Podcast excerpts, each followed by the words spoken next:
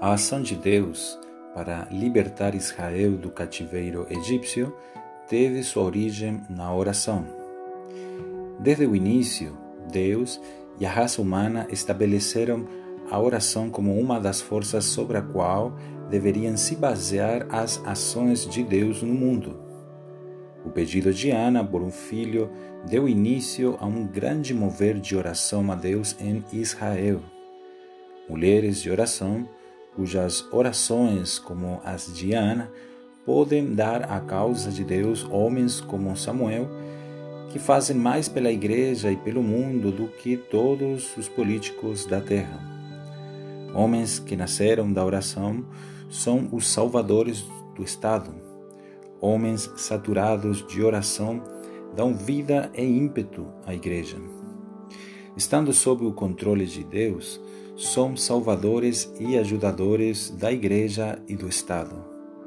Devemos crer que o registro divino dos fatos sobre oração e sobre Deus nos é dado de forma que sejamos constantemente lembrados de Deus e revigorados pela fé de que Deus mantém sua igreja no mundo inteiro e que o propósito dele se cumprirá. Seus planos em relação à igreja serão realizados certa e inevitavelmente. Esse registro de Deus foi feito sem dúvida para que sejamos profundamente impressionados com o fato de que as orações dos santos, né, as orações dos santos de Deus, são um grande fator, um fator supremo na realização da obra de Deus com desembaraço e no tempo certo. Quando a igreja está em oração, a causa de Deus sempre floresce e seu reino na terra sempre triunfa.